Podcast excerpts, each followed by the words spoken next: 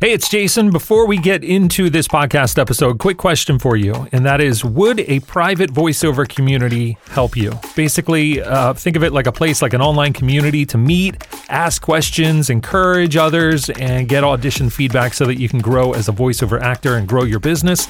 Is that something that you would be interested in? I've had some students ask me about it, so I just wanted to kind of put a feeler out there and just see uh, if there's any interest in a voiceover community.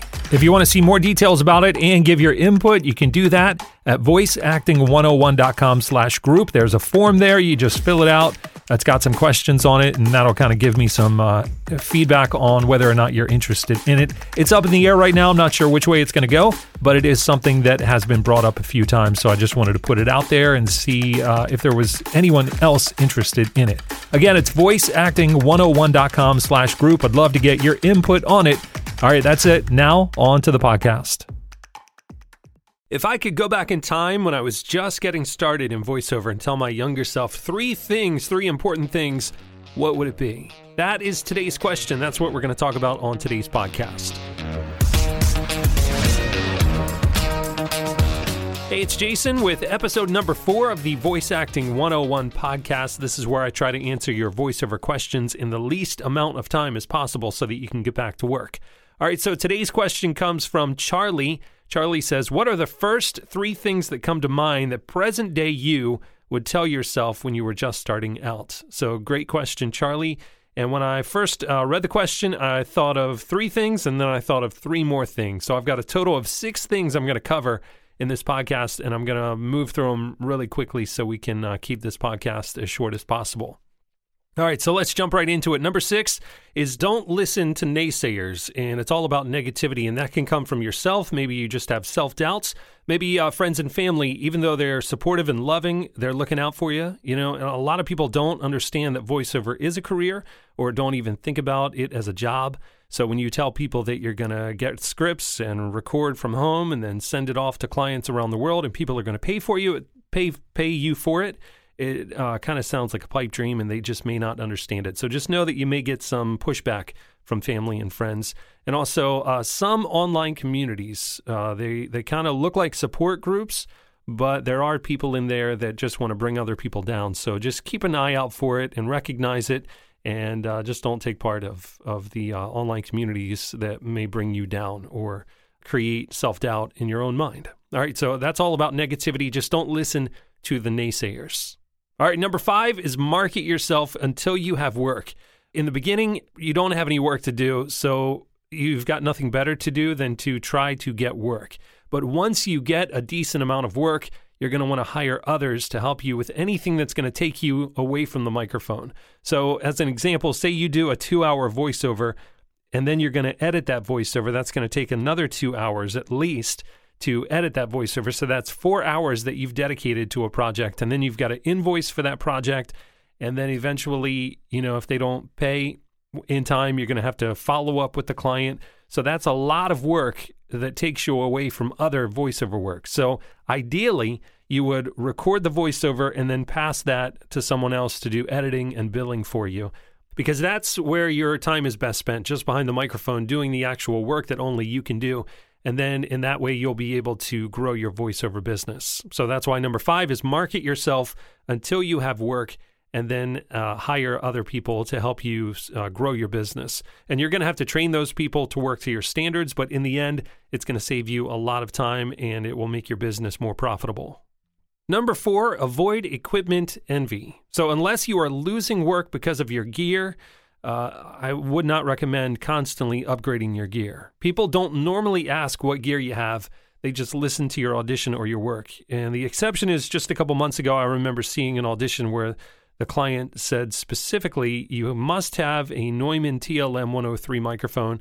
And I just thought that's crazy because that kind of shows that they don't understand voiceover and that you can get incredible sounds out of all kinds of microphones. You don't have to have one specific microphone. So the majority of clients don't care what microphone or what gear you have as long as it sounds good. They're just going to judge you based on your auditioning and your work and your performance. And once you've been evaluated, once your studio has been evaluated, your performance has been evaluated, uh, nine times out of 10, it isn't your studio that's going to hold you back. So, newer or more expensive gear doesn't necessarily mean more or better clients. It just gives you like this false sense of improvement. So, once you've got it all set up, you don't need to keep revisiting your gear and upgrading your gear unless it fails. Uh, you know, a lot of times people just upgrade their gear just because they want to change. But buying gear is like an easy change to make when the change that they really want is uh, a change in their business. Number three is go full time in voiceovers sooner rather than later. So don't hold on to a safe job longer than you have to. I probably, I know I'm guilty of this. Uh, I had a day job and I liked that paycheck that was coming in, that guaranteed paycheck in the beginning. And I know that I lost clients and jobs because I just wasn't available because of that daytime job. So as soon as you feel comfortable and confident and the work is steady, steadily coming in, then you will want to uh, go full time because you will eventually uh, lose jobs because you're just not available. All right, number two, pass on low paying jobs or difficult clients, right? We've all been there in the beginning, especially.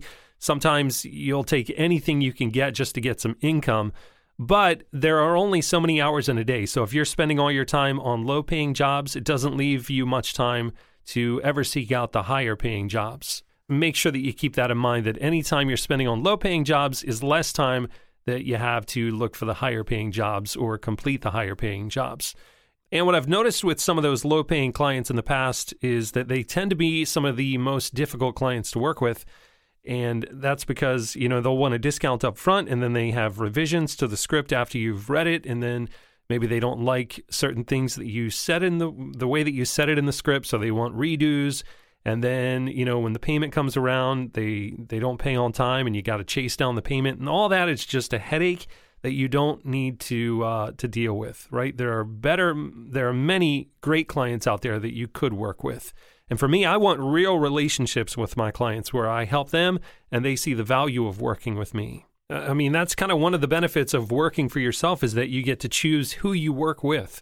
So you don't have to work with uh, difficult clients if you don't want to. So I choose to work with clients that I enjoy, and I think that you should too.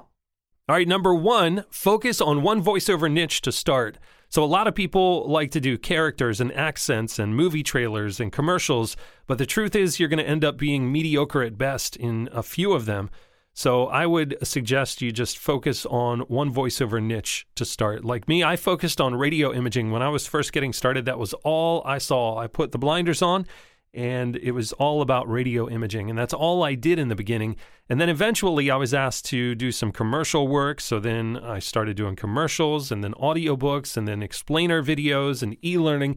And it grew from there, but it all started just by focusing on one niche. And for me, that was radio imaging. It's probably going to be something different for you. All right, so there you go. Six things that I would tell my younger self if I could go back in time. Uh, let's cover them again real quick. Number six, don't listen to naysayers. Uh, avoid the negativity from yourself or your friends and family or even from online communities. Number five, market yourself until you have work, but then make sure that you've got it set up where you can continue just doing the recording part and then pass it off to someone that you trust who can edit and handle the uh, invoicing and the rest of the, the project flow. Number four, avoid equipment envy. You don't have to keep buying gear to make it feel like you're making improvements in your business. Number three, go full time in voiceover sooner. Number two, pass on the low paying jobs or the difficult clients. And number one, focus on one voiceover niche to start. All right, that wraps up this episode of the podcast. Don't forget, if you have a voiceover question you would like featured on an upcoming episode, you can leave it as a comment below, or you can record your question as an MP3 and upload using the Upload Your Voiceover Question link below. If you could go back in time when you were first getting started in voiceover, what would you tell your younger self? Leave that in the comments below. And thanks for listening. I will talk to you next time. Have a great week.